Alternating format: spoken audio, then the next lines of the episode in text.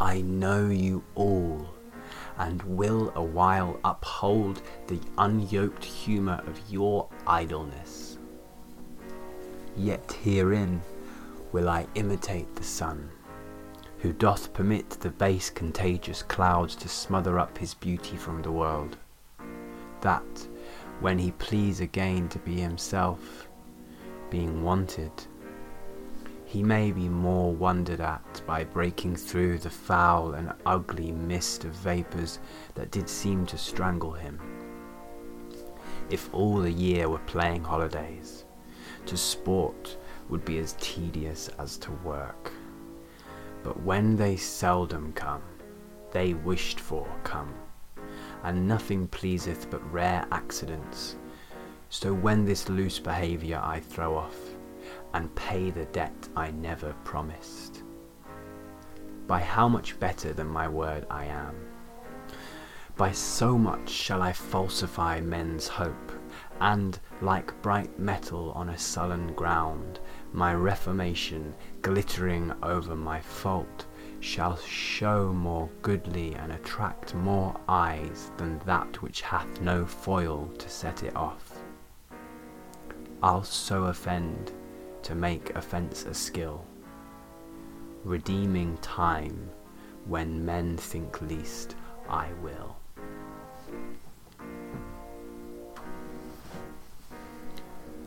That was Shakespeare. That was Henry IV, Part 1 by William Shakespeare. It was Prince Hal delivering a soliloquy, a monologue, talking about how his demeanour living in the shitty part of town, cavorting with dodgy characters, drinking a lot, being a bit reckless.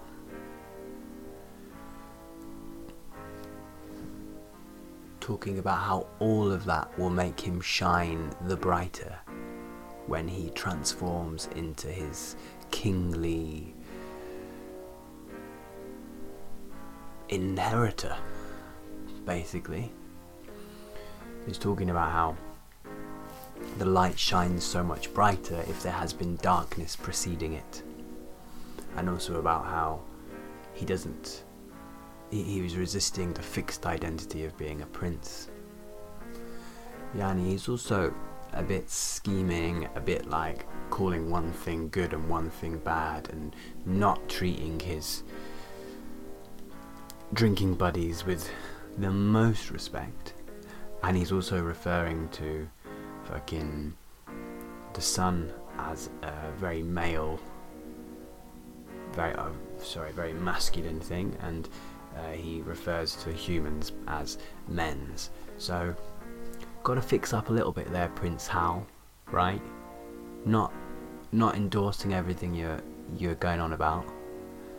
Um, but i did want to include that quote at the beginning of the podcast because we will come back to it but also to just you know have a podcast which starts with shakespeare. I mean did you expect that?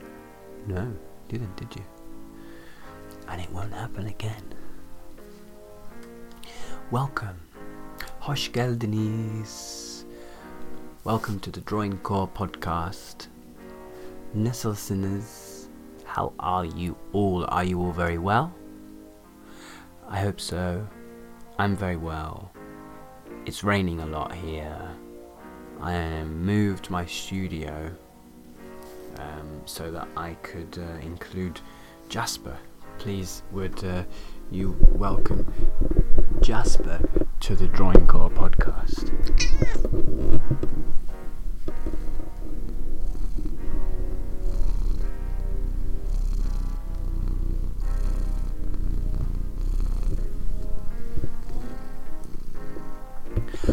I think that might be the highlight of this episode.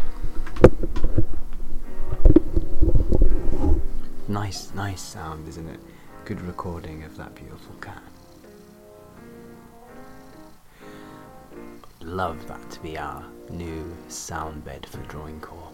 You noticed I took the birds out, partly hoping that uh, this beautiful cat will fill that animal shaped hole in the droincore sound bed. And we've gone back to our classic podcast piano because uh, I considered using the Kiri 4 key we used last week, and then uh, and then I considered otherwise. No particular reason.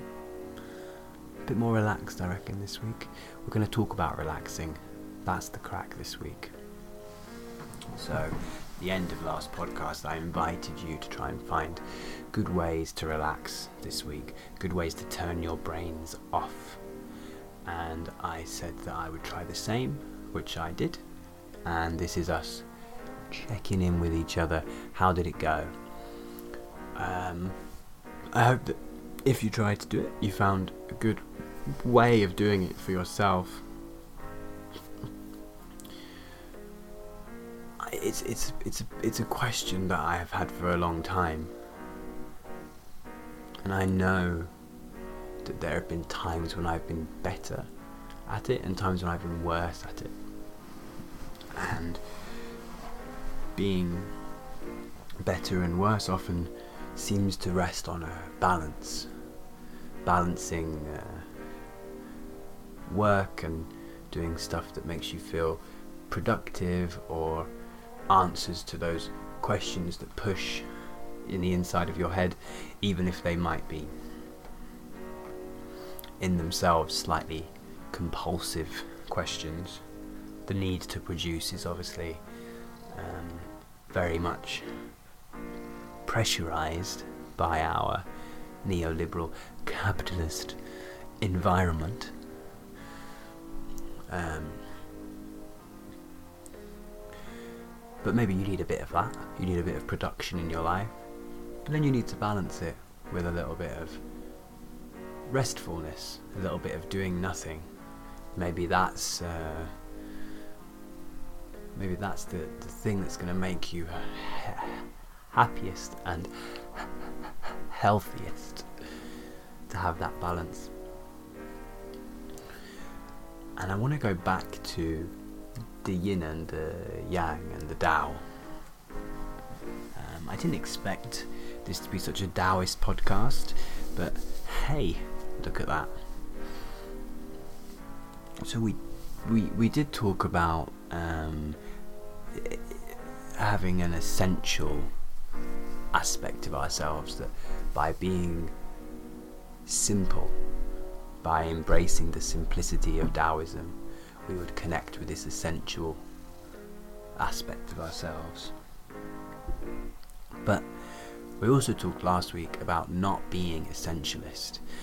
When we talked about queer radicalism, we were understanding that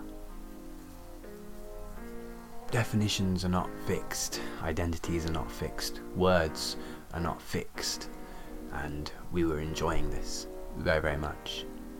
Or at least, I, I, I speak for the abstract we. Um, I, uh, I can't speak for you, abstract though you may be.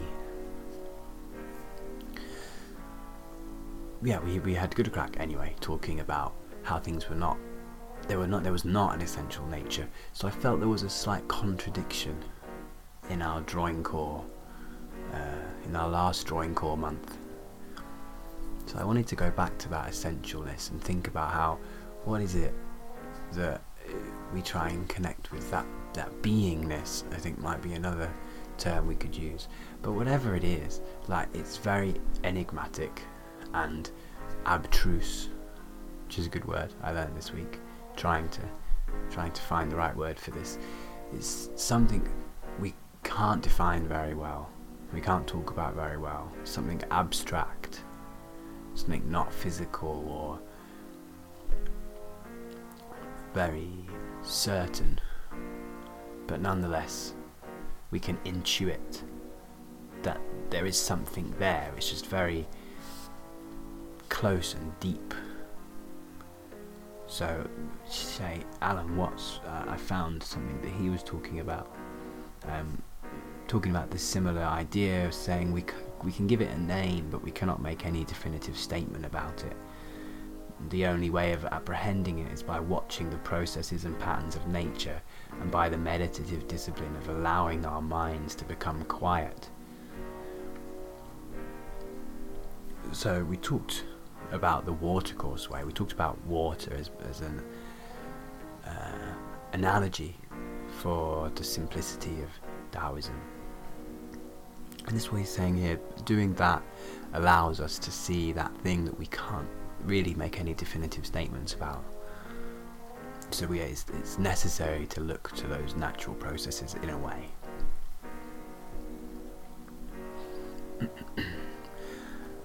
I was wondering about this making our minds quiet. So we talked about um, in the third podcast about being active in inaction, like still doing something even though we're practicing this inaction. But Taoism goes even further than that to talk about the great nothing, which I believe is Tai Xu. And our, our Winnie the Pooh friend Benjamin Hoff talks about the having an empty mind and how Winnie the Pooh has an has a pretty much empty mind, but this empty mind allows him to see what's in front of him, and often to solve the problem or um, to do something nice for someone else.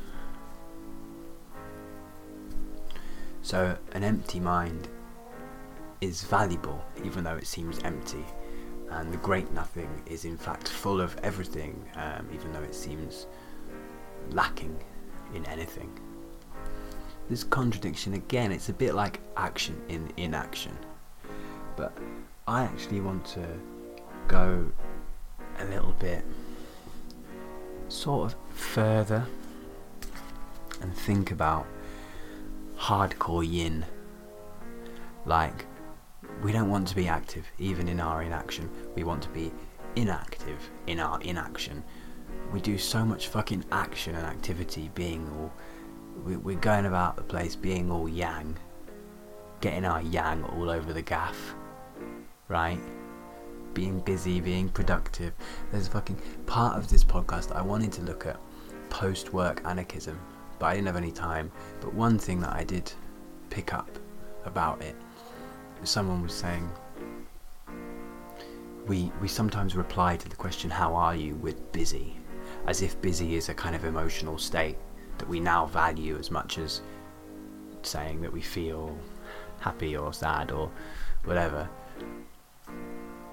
And bus- busyness is a very prominent part of my life and many other people's lives that I know.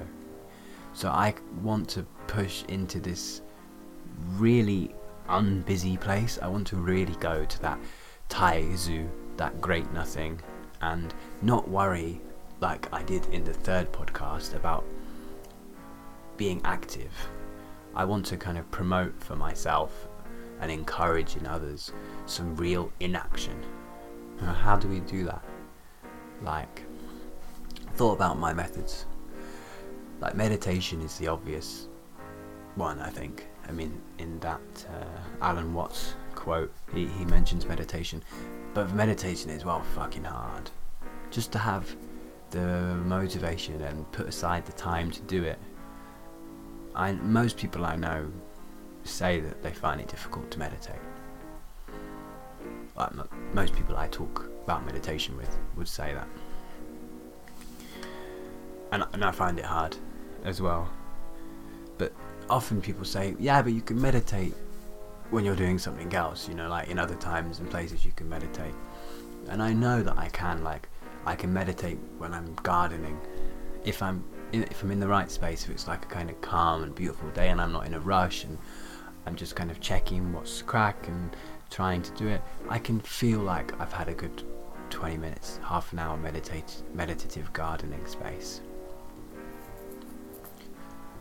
and I think part of the reason I garden very slowly because I'm not a very um, adept gardener. I don't know that much about gardening, so I do very slowly. And I found in this last week that doing things slowly has been so beneficial.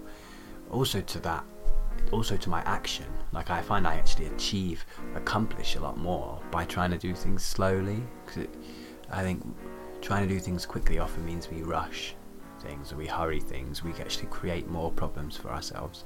Or maybe we're just too panicked about getting so much done that we will never feel satisfied with however much we do get done. Whereas if you're slow, you'll feel satisfied with however much you get done because you know already you're just doing it slowly. And you treat every move that you make with a certain importance so that if you don't actually move very far, you've, you still moved a significant way and you appreciate it. This is similar to what we talked about in terms of simplicity in Taoism, about acting lightly. There was this quote of um, you should govern a country like you would fry a small fish lightly, kind of hands off, basically, like not trying to control anything. What other uh, yes yeah, so, so other other ways of finding this meditative space.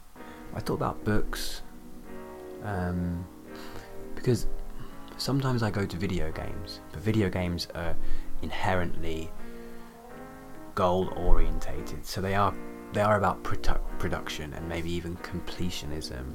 And so they they have their own like deliberately designed mechanisms of almost stress production because you should you know collect all those things or you should be, defeat this enemy or you should solve this puzzle or you should and you feel a need to do it.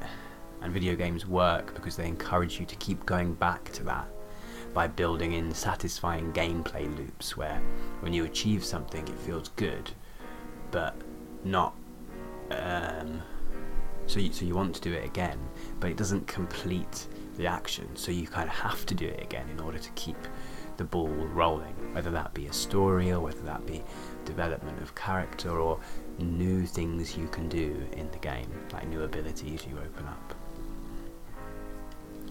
And fucking, for me, like, I remember this a lot with films and television. I would often feel my mind working in a productive way when I'm watching something because I'm trying to create my own film or television script. And so when I'm watching something I'm learning from it. And my that part of my brain is actively involved so I don't actually feel that relaxed. And as uh, as our friend Prince Hal said, if all the year were playing holidays, to sport would be as tedious as to work. So the idea is like if I, I, I being creative and like wanting to have production, my productive, the productive part of my life, wanting to place that in creativity, I think is a very, I feel very lucky that I've had the chance and the ability to do that in some ways because I, I find it very enjoyable and I think it's very valuable and fun. Yani. So I I can feel like I'm working, but I'm also enjoying. But then if you if you make that your whole year of playing holidays, then you never feel the satisfaction of a good rest. So I'll, I'll come back to that. But there's something else I wanted to talk about. I listened to Elif Shafak talking this week. She is an author um, who writes some banging books, as much as I've read. So check her out. She she re- she talked really she how she talked was really fucking on point, really good. Uh, she she was interviewed for something like she picked 12 no 12 10 top 10 British women writers or something for um, London Book Festival and she was interviewed about that and what she talked about was really, really cool, and I encourage you to seek that out if you want to find it. If you want a good hour of chat. Um, she talked about how we have a need to slow down. Our lives these days, and especially with technology, she mentioned, um, they tend to push us to be very, very fast, and we need to slow down. So similar to what I'm talking about. And uh, for her, she was saying that storytelling, especially books and especially novels, they allow us to empathize, and so they restore the concept of the individual in our heads. They allow us to empathize with other individuals, often across, um, I don't know, uh, cultural differences or um, experiential differences, whatever. Like whoever that other person is, and even if they are so different from us, um, we can empathize with them. And at the same time, the act of reading is very introverted, like you have to go into yourself. So it makes it distinct from television and films and also video games, where you're still engage. You don't have so much control over your your your engagement with the story. And I was interested in this um, turning inward, like as that being something. Uh, that's Jasper, by the way. Uh, rubbing against my notebook. You're you just checking that um, I'm covering everything? Because I'm definitely not. The notebook is being very lightly used for this episode. That tends to be the way, in fact. The the podcasts which I enjoy more are the ones which I've departed from the notes more generally, or at least departed from the first set of notes I had and taken on their own form in a in a very hands-off, light way. Again, we're going back to the same idea. But when this idea of meditation being turning, being a turning inward, I thought about sort of trance states. I thought specifically about drumming, dancing, and masturbation. And of all of all three, masturbation is the most inward turning, right? Because you are just with yourself and you are creating this feeling of this sort of the ecstatic feeling is a is quite um it's a very sort of extreme one. Like it pushes very very much in one direction. And when you feel that orgasm you are feeling it through your mind and your body. And you are just with yourself like maybe maybe this is masturbation without um, watching pornography. This is masturbation with you and your mind and your body. Um, I thought that this is this is like a, quite an intense trance state where you're turning inward, and it can be very meditative, as can dancing, as can drumming. But they're also quite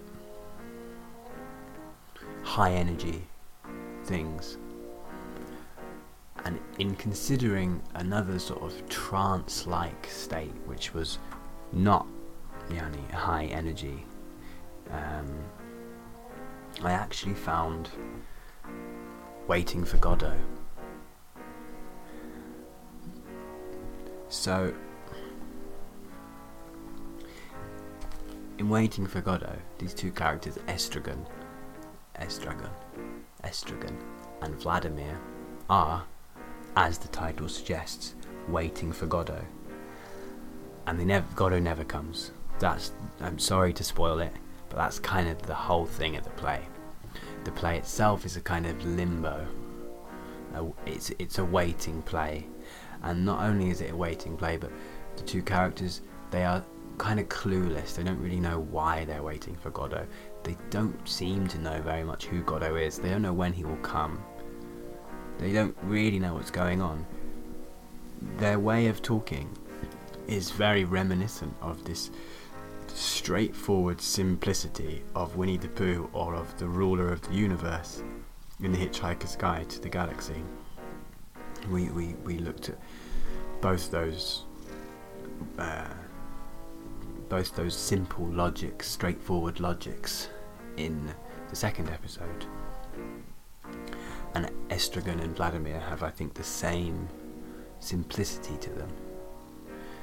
But what's really nice, what really connects this play to what I'm exploring today is how it really is nothing. Like, um, the first line of the play is nothing to be done. which is both a kind of resigned, oh, we can't do anything about any of this, and also a statement of there is nothing here. Like you are going to sit down now and watch a one and a half hour, two hour play where nothing will happen. They say later, nothing happens, nobody comes, nobody goes, it's awful. And it's such a funny play because it's very aware of its own nothingness. And yet, by being funny, it creates its own value and its, uh, its own enjoyment. But it's, it's really a limbo. And what's interesting is that uh, if we're looking for a kind of hardcore yin element of like total inaction, let's say, that the ultimate yin, the hardcore, the most hardcorest yin, the yinest yin, would be death. Right? I mean, this is kind of what I'm thinking. I, my my my reading uh, in a way. Because if you look at the yin yang cycle over a lifetime, you you rise with this yang energy, and you reach this peak in your life where you have the most energy, and then you slow down, and then eventually you decline and you die. And that's when you that's your that's your yin most yin your death. And it's a state of total stillness. And waiting for Godot being a kind of limbo they also both the characters skirt around the idea of killing themselves and they kind of don't see the point as if it's kind of well it's already we're already nothing we're already as much nothing as we can be. Is there any point in really making this effort to kill ourselves? So I think this is a very yin play. I think it's funny because of this.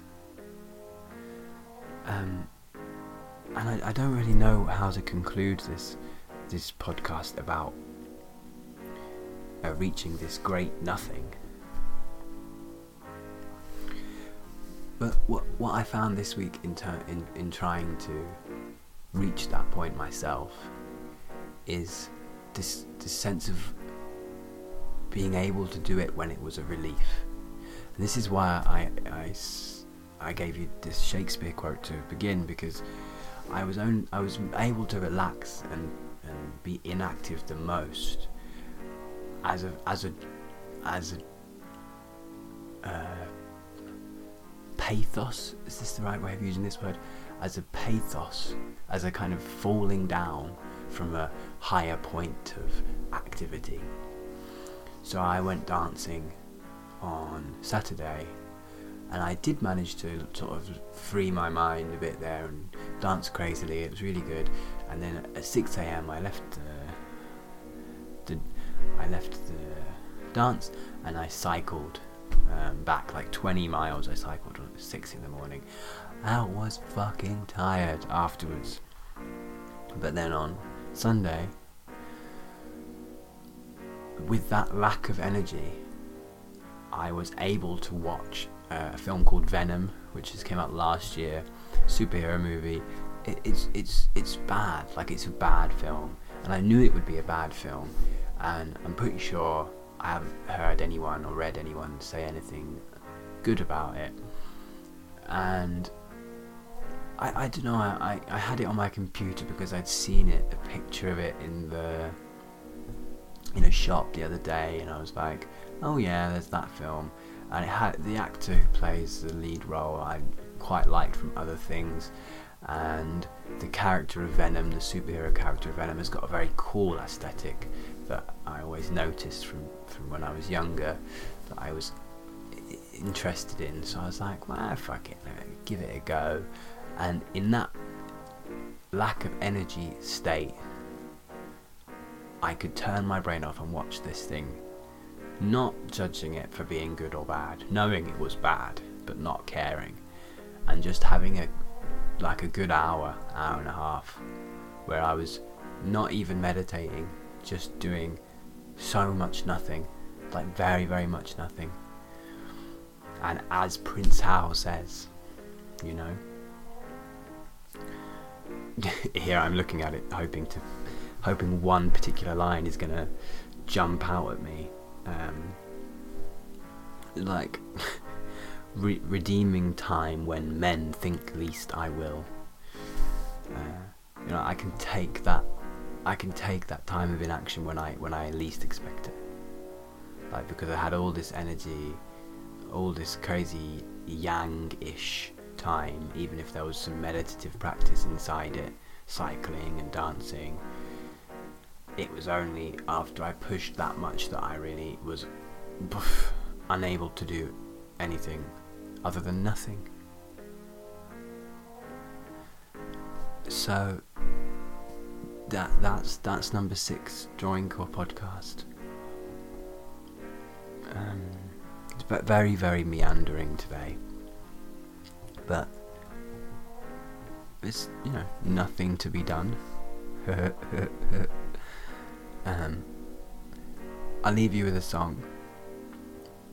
This song is I, I really wanted to move from hardcore techno that was expressing emotion in way in a way that people who are uh, not really into hardcore techno might might assume that that music doesn't have so much emotional depth.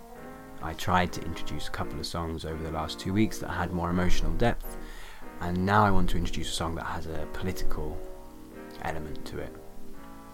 This is a song by someone called, uh, a duo called Dirty Chronic. The song is called Brexit Wankers, brackets, Intrinsic Hypocrisy, close brackets. And um, you'll, you'll realise in the song it's, it's all samples based. And next week we're going to talk about this sample music. So, um, enjoy this. This is a very explicitly political song because it's it's it's about Brexit, which is um, if you probably anyone who is listening to this will know it's uh, Britain leaving the EU, which has been a big political fuck up for the last couple of years, and it expresses a pretty pretty well how lots of people feel about it, but in a quite radical way and it's radical because it's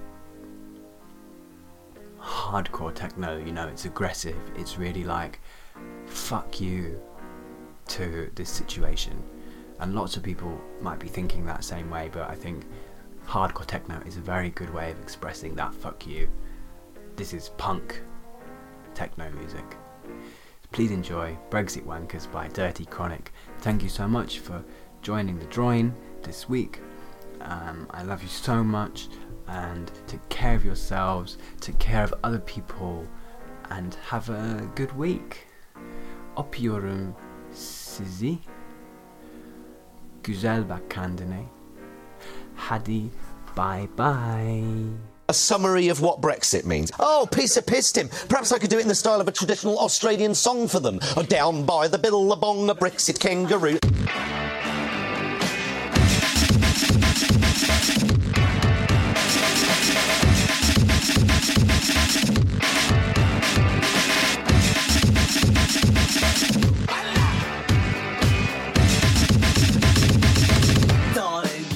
To let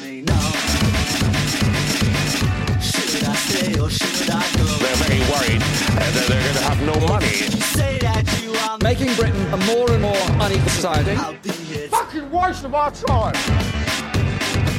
So you got to let me know. We're going to make a lot more money and we're doing an awful lot better. Don't fucking lie. Brexit. Fucking embarrassed. No one's got a fucking clue what Brexit is.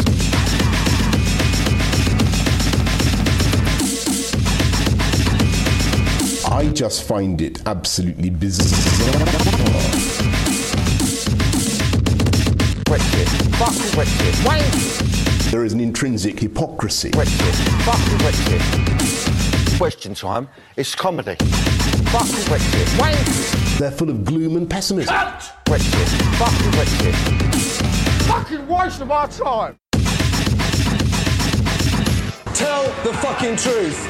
It's always Cuts, cuts, Cut! you're happy when I'm on my They've been treating us like nothing. One day is fine and next is black. Is it because I slack? So if you want me off your back, So they've got a serious problem. well, come on and let me know. I'm a Eurosceptic. I do. I don't. Shut your fucking mouth! Stay or should I go? Strong and stable. Strong and stable. Strong and stable. What the fuck up, you cunt?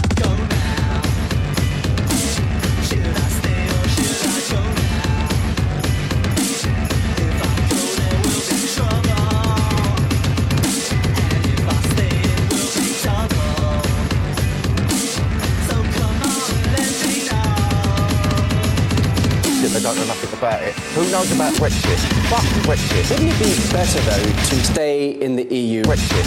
Fuck Brexit. They're terrified. They'll beat us up. Britain will be worse off economically after Brexit.